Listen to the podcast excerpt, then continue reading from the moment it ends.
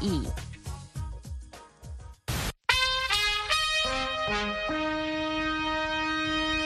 美国之音现在继续播送中文节目。美国之音时事经纬。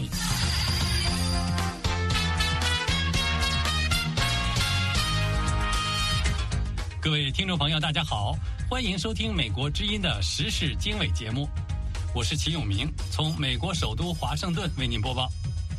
美国国务院发言人米勒一月三号回怼俄罗斯官员说：“美国不需要俄方在国际问题上的任何说教。” We don't need to receive any lectures from Russian officials who launched their own. 台湾大选将至，两岸情势紧张。部分台籍艺人对于屡遭中国强迫表态支持一个中国倍感无奈。从我自己这么个台派的角度来看，会觉得你们越这样，我们当然就会离你越来越远。台湾重启一年制兵役，适龄男生反应复杂，不乏畏战恐惧心态。为国家效力当然是一件很好的事情，但是就是会担心这么做是不是真的有意义。美国之音时事经纬，更多新闻内容，欢迎收听。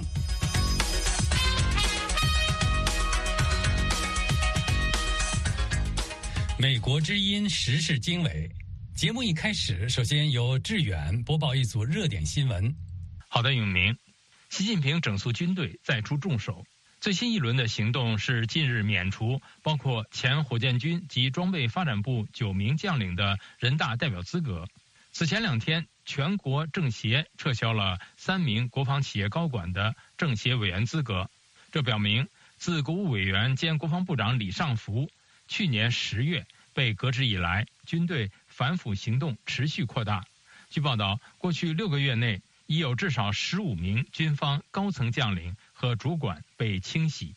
中国国家主席习近平星期四一月四号就伊朗前一天发生的恐怖袭击事件。向伊朗总统伊卜拉欣·莱西致慰问电。伊朗民众星期三在距离首都德黑兰八百二十公里的科尔曼市举行集会，纪念二零二零年在伊拉克被美军无人机击毙的伊朗国民卫队精锐圣城旅前指挥官卡西姆·斯莱曼尼将军时，现场发生接连两次爆炸，至少导致一百零三人丧生，数十人受伤。目前还没有任何组织声称对这一袭击事件负责。美韩两军一月四号结束了在京畿道抱川市附近举行的联合军事演习。此次为期一周的演习动用了韩国军队 K1A2 型坦克和美军 A10 攻击机等武器装备。韩国军方表示，演习旨在强化两军在极端和酷寒天气下保持备战姿态和应对敌军挑衅的能力。美国务院发言人马修·米勒一月三号在今年的首场记者会上，把如何处理与中国的关系列为除中东冲突和俄乌战争以外的一大外交优先议题。针对俄外长拉夫罗夫最近预测。台湾是今年可能发生潜在冲突的地区之一，并称美国人公开鼓励台湾的分裂主义倾向。米勒回答说：“美国不需要俄罗斯官员有关其他冲突的任何说教。” I would just say that we don't need to receive any lectures from Russian officials who launched their own war about other conflicts. 中国官方媒体报道说，随着缅甸政府军与叛军的交战仍在继续，有炮弹三号。误入中国边境小镇，造成五人受伤。不要不要冲枪！中国政府表示，已经就此向缅甸方面提出了抗议。中国作为世界上仅次于美国的第二大经济体，何时能够超越美国，成为世界第一大经济体，一直是人们热议的一个话题。美国富国银行的经济学家们周三发表文章，阐述了他们最近对这个问题的研究结论。他们认为。中国在经济规模上终将超越美国，成为世界上第一大经济体。但是，实现这一目标所需的时间将会更长，可能会推迟到二零四二年左右。美国众议院议长麦克约翰逊周三一月三号率领约六十名国会共和党议员访问美国与墨西哥的边境。America is at a breaking point with record levels of illegal immigration, and today 他谴责美国总统乔拜登政府的移民政策。并要求他采取强硬的移民政策，作为支持拜登向乌克兰提供紧急战时资金请求的交换条件。共和党并宣布将针对日益恶化的边境危机，对国土安全部部长亚历杭德罗·马约卡斯启动弹劾程序。香港民主派人士一传媒创办人李志英被控港版国安法下串谋勾结外国势力等案的国际辩护律师团队，星期四一月四号就一位控方关键证人据信在被关押期间遭受酷刑，向联合国酷刑专家提出申诉。质疑该证人在遭受酷刑下，在黎智英案中作证是否公正可靠。丹麦女王玛格丽特二世四号在退位前最后一次作为女王，乘坐金马车穿过哥本哈根街道，从阿玛林堡宫前往克里斯蒂安堡宫参加新年庆祝活动。据信，这将是她退位前最后一次公开露面。好，以上是今天的热点新闻。阅读更多新闻和深度报道，请登录美国之音中文网 www 点 voa chinese 点 com。接下来我们关注台湾大选将至，两岸情势紧张，部分台籍艺人对于屡遭中国强迫表态支持一个中国倍感无奈。欢迎继续收听。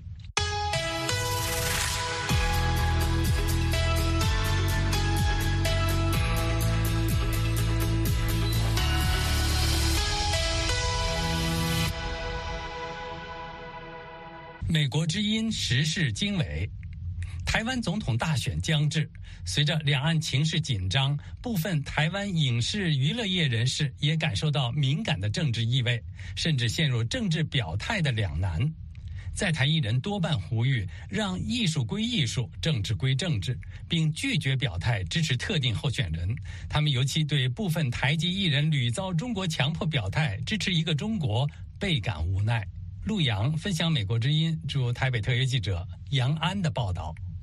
杨安的报道说，台湾大选进入最后冲刺之际，国民党副总统候选人赵少康一月二号晚间特地赶赴台北市演艺工会的年终参叙，寻求演艺圈人士的支持。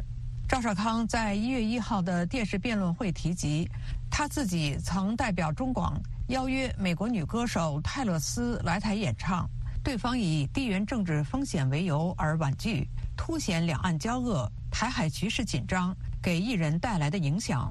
赵少康说，泰勒斯经纪公司一开始有考虑意愿，但后来又表示台湾有地缘政治风险，怕会打仗，因此婉拒来台开唱。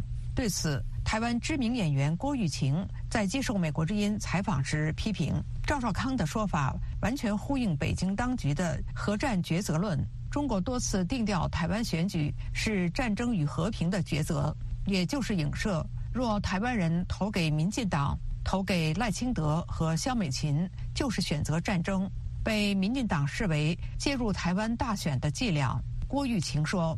从我自己这么个台派的角度来看，当然我会觉得你们越这样，我们当然就会离你越来越远。因为台湾有自己的主权、自己的货币、自己的国防，本来就不互相隶属。民进党籍高雄市长陈其迈一月二号受访时也呼吁，国际巨星来台演唱会受到大众欢迎，请赵少康不要随便攀扯政治，选举操作适可而止。对此，赵少康仍一再坚持自己所言有凭有据。对放眼中国市场的台籍艺人而言，中国一再强迫他们做出政治表态，让他们夹在中间难做人，早就是一道难题。除非他们像郭玉琴一样打定主意不西进。但是，对有意经营中国市场的艺人来说，如何在两岸的敏感神经下政治表态，是一门比表演更难的艺术。台湾电视金钟奖影帝李天柱在台湾眷村长大，是标准的外省第二代。他不会言表态自己是中国人，还痛斥民进党政府的去中化政策。李天柱接受美国之音采访时说：“我们中国人有很多的传统文化是非常优秀的，这是可以让一个民族、一个人、一个国民非常骄傲的一件事情。但是什么时候被弃若敝屣？”被当作垃圾丢掉了，这些人，我只能说不知好歹。李天柱年轻时是台湾一线小生，他在2010年上映的中国经典宫斗剧《后宫甄嬛传》中饰演侍奉雍正皇帝的太监苏培盛一角之后，再次走红两岸，并收到许多中国的戏剧邀约。相较于李天柱鲜明的中国人认同和亲中立场，多数艺人可能倾向支持降低演艺圈的政治干扰。台湾资深演员林在培是军人子弟，也是标准的外省第二代。他呼吁政治不应该介入文化，但他感叹现况是不仅两岸演艺圈遭政治势力严重干扰，两岸之间其他领域都受到政治影响。林在培告诉美国之音：“现在反而比那个时候更严峻一点。那个时代虽然感觉上不是那么样的通，但是私底下还是有顾虑到对方的感受的。”以上报道的题目是：台湾大选将至，两岸情势紧张，部分台籍艺人就屡遭中国强迫表态支持一个中国，倍感无奈。接下来我们要关注的是台湾重启一年制兵役，是令男生反应复杂。不乏畏战恐惧心态。有关详情，欢迎收听《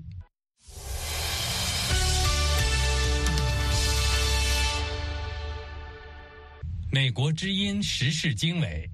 自二零二四年元旦起，台湾的义务役兵役将从四个月恢复为一年。多位已经步入十八岁服役年龄的青年告诉《美国之音》，他们普遍对役期延长感到无奈。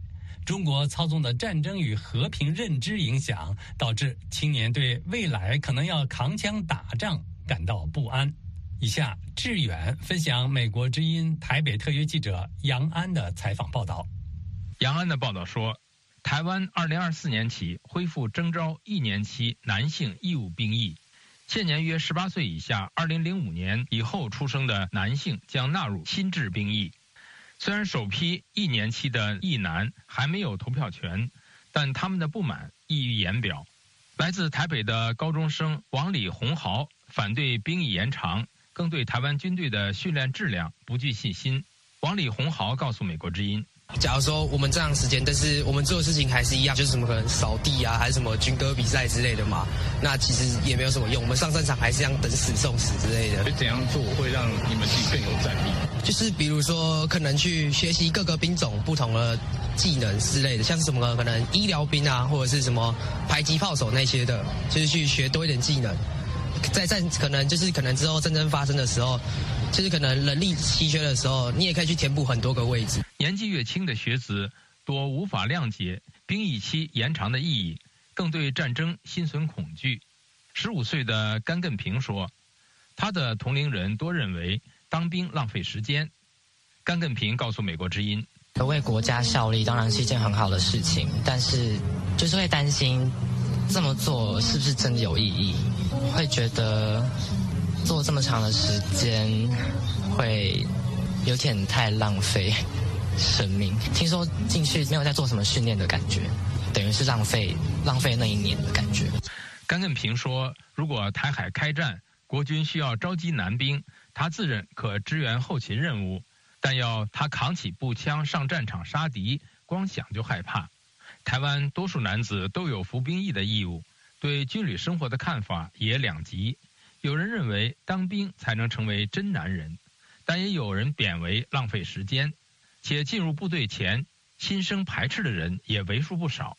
另一位来自台北不愿意透露全名的廖同学也告诉美国之音，在中国对台武力威胁大增下，他支持兵役延长新制，但他也坦言，同年龄段的人和他一样想法的人仍属少数，多数同学拒战且畏战。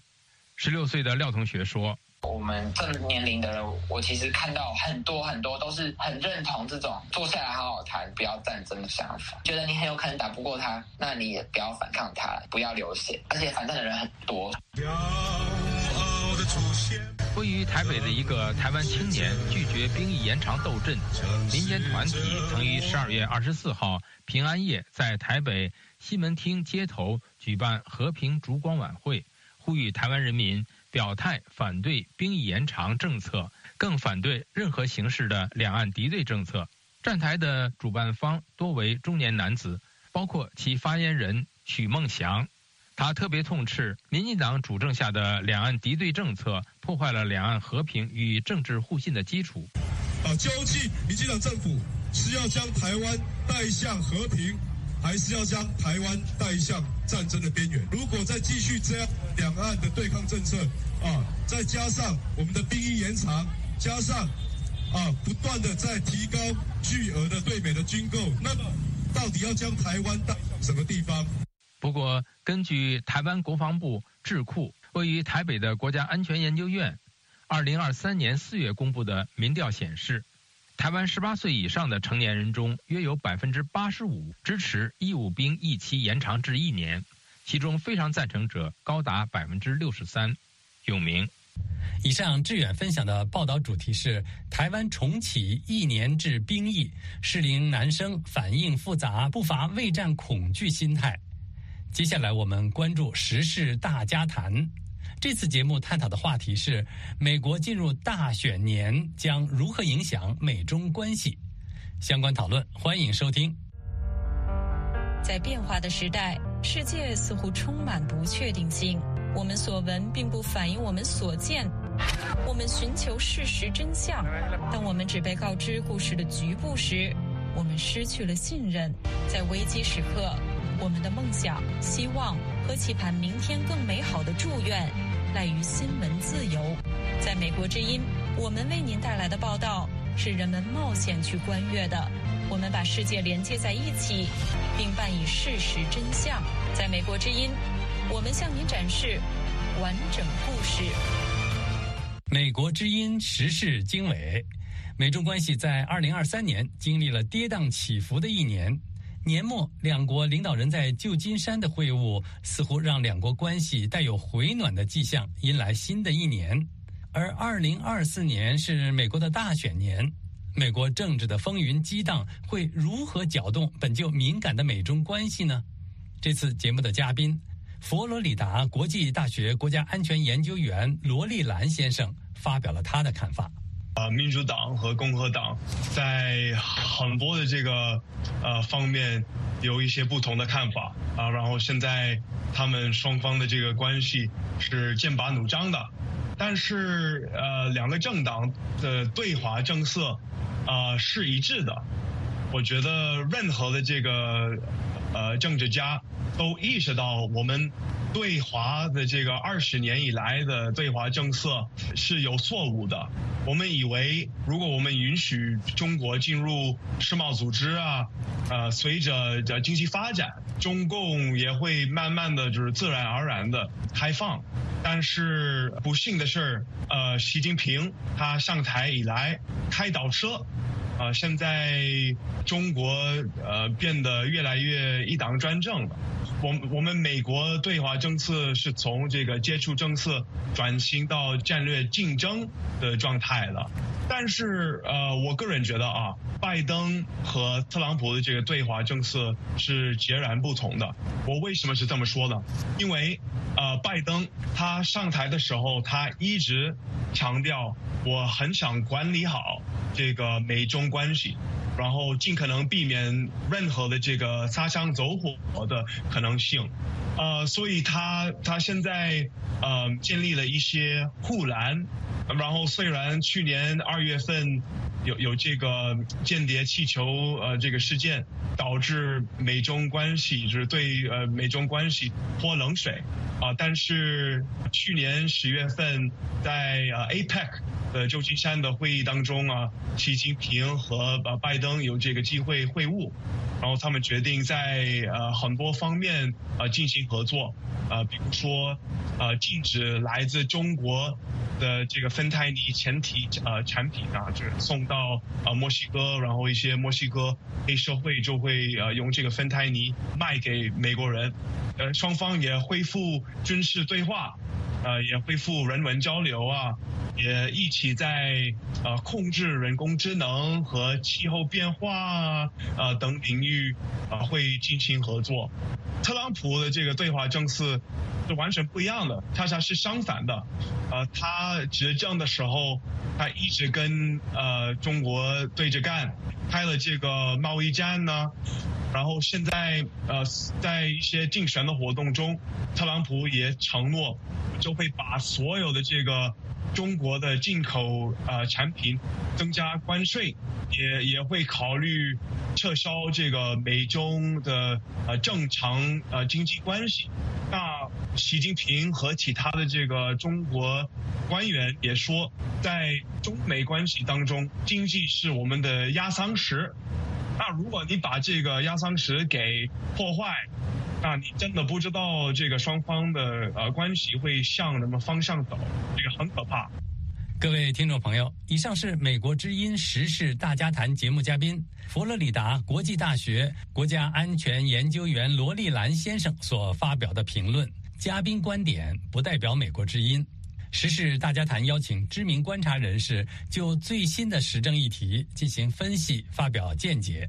敬请关注美国之音时事大家谈，www 点 voa chinese 点 com。接下来我们将关注香港一传媒创办人黎智英案，二零二四年可能遭重判，国际反弹会更强烈。欢迎收听详细内容。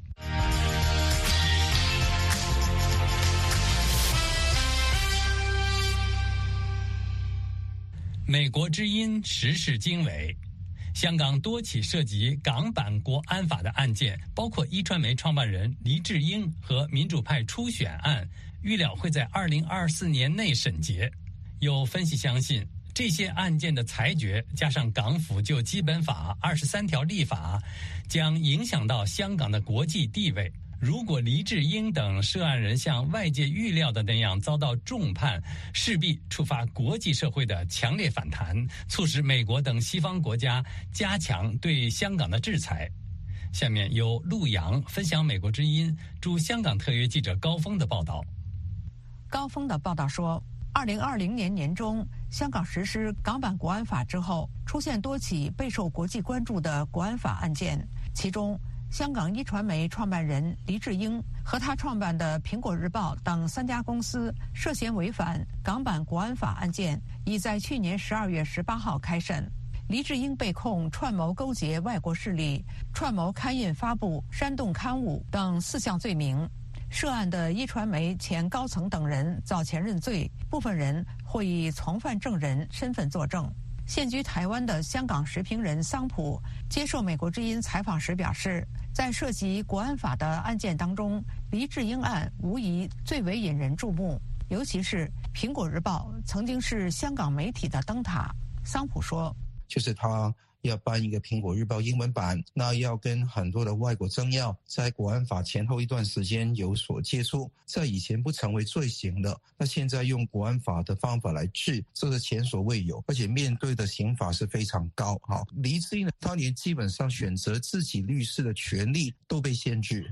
立场新闻前总编钟佩全，时任署任总编林少彤则被控串谋发布煽动刊物。同样在国际社会引起轰动的，还有俗称“四十七案”的泛民初选案，案中四十七名被告被控违反国安法下的颠覆国家政权罪，指他们参与或组织立法会初选，滥用当选议员后的职权，瘫痪政府运作。辩控双方在二零二三年十二月已经完成结案陈词，当时法官表示，预料三到四个月后，也就是今年内。会有裁决。在美国首都华盛顿的香港前本土派立法会议员梁颂恒对美国之音表示：“民主派初选案对于美国政界人士，尤其是国会参众两院议员，具有象征意义。”梁颂恒说：“你去搞个冇法定效力嘅初选，竟然系可以。他说，举行没有法定效力的初选，虽然举办方和参加初选的人全部身陷囹圄，这对从政的美国国会众议员是荒天下之大谬到不得了的事情。初选对于西方国家而言实在是太平常的事情，连初选也可以构成罪名，对于他们来说实在太震撼。立场新闻案原定二零二三年十一月宣判，据港媒报道，法官决定等候另一起煽动上诉案有裁决之后才作出裁决。外界预料将会是今年内的事。黎智英案预料审讯八十天，如果没有意外，今年会完成审讯。届时渴望有裁决。二零二三年十一月，美国国会跨党派议员提出《香港制裁法》草案，要求白宫把被指侵害人权的四十多名香港官员及司法人员等纳入制裁名单。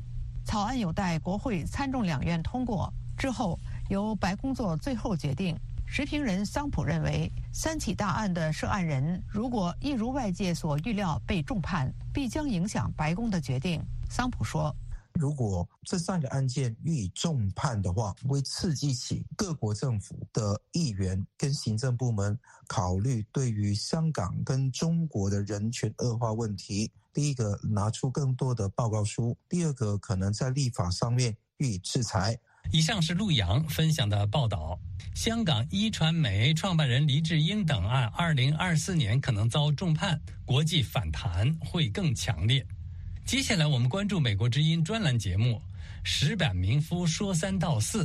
本次所探讨的话题是习近平二零二四新年贺词中透露的三大玄机。欢迎继续收听《美国之音时事经纬》。接下来是美国之音专栏节目《石板民夫说三道四》。本次探讨的话题是习近平二零二四新年贺词中透露的三大玄机。第一个，我认为习近平他今年显示的非常没有自信，非常没有底气。为什么呢？他这个致辞里讲呢，这一年的步伐我们走得很显底气。这句话呢，他重复了两次。一般呢，中国的说法叫缺什么补什么嘛，你越没有什么，越会强调什么。那么，习近平二零二三年。这一年呢，确实是在政治上、外交上、国防各方面呢，都是捉襟见肘、走乏善可陈。比如说，我们常说的习近平呢，他有三大烂尾工程，一个是雄安新区，一个是一带一路，一个是反腐打贪。雄安新区呢，我们去年知道这个下下雨，最后呢，把河北省别的地方都淹了，基本上作为他这个千年构想呢，已经。接接连变成一个烂尾工程的迹象已经非常明显了。另外一个“一带一路”呢，现在在国国际社会上呢，已经这个负评连连呢，很多国家都表示要退出了。那至于这个反腐呢，习近平今年完全没有提。我们知道去年，包括秦刚、李尚福外交和国防两大部长，以及呢年底被人大罢免的九名这个将军。都是涉嫌腐败，所以说呢，我觉得习近平呢，他这个也是一地鸡毛了。所以他这几大烂尾工程呢，确实是没有什么可说的。所以说，我觉得这是从头到尾透露着习近平的没有底气，这是一大特点。第二呢，习近平讲到了台湾问题。其实，在十二月下旬的这个纪念毛泽东诞辰一百三十周年的时候呢，习近平也讲过一次。当时他讲呢，誓言要统一这个台湾呢，这个坚定的意志、呃充分的信心和这个足够的能力，相我们可以防止台湾独立等等。这次呢，又提到了祖国统一是历史必然。我觉得这一点呢，他是有有一点放话的感觉。换句话说呢，如果他真的有能力、有自信统一台湾的话，他不不必要在这里放狠话嘛。马上台湾呢就进行总统大选，台湾本土派的赖清德当选的可能性很大。习近平当然也看到这一点了。那么第三点呢，提到了中国出现的问题。他说，一些企业面临着经营压力，一些群众就业生活遇到困难。群众的生活遇到困难，这句话是很重的了，就说明他没有把国家治理好嘛。这种话在中国历届的呃这个共产党领导人的口中是很难说出来的。特别是在新年致辞这种场合。那也就是说，我认为习近平是他是非常不想说这句话的，但是说他面对着各种层层压力，他不得不把这个事情说出来。那某种意义上，他也是暗示着二零二四年呢也会有很多的这个困难。以上是美国之音专栏节目《石板民夫说三道四》的内容片段。了解更多相关内容，请登录 www 点 voa chinese 点 com。各位听众朋友，今天的时事经纬节目到这里就跟您说再会了。今天节目的编辑是志远，导播陆阳，我是齐永明，感谢各位收听，我们下次节目再会。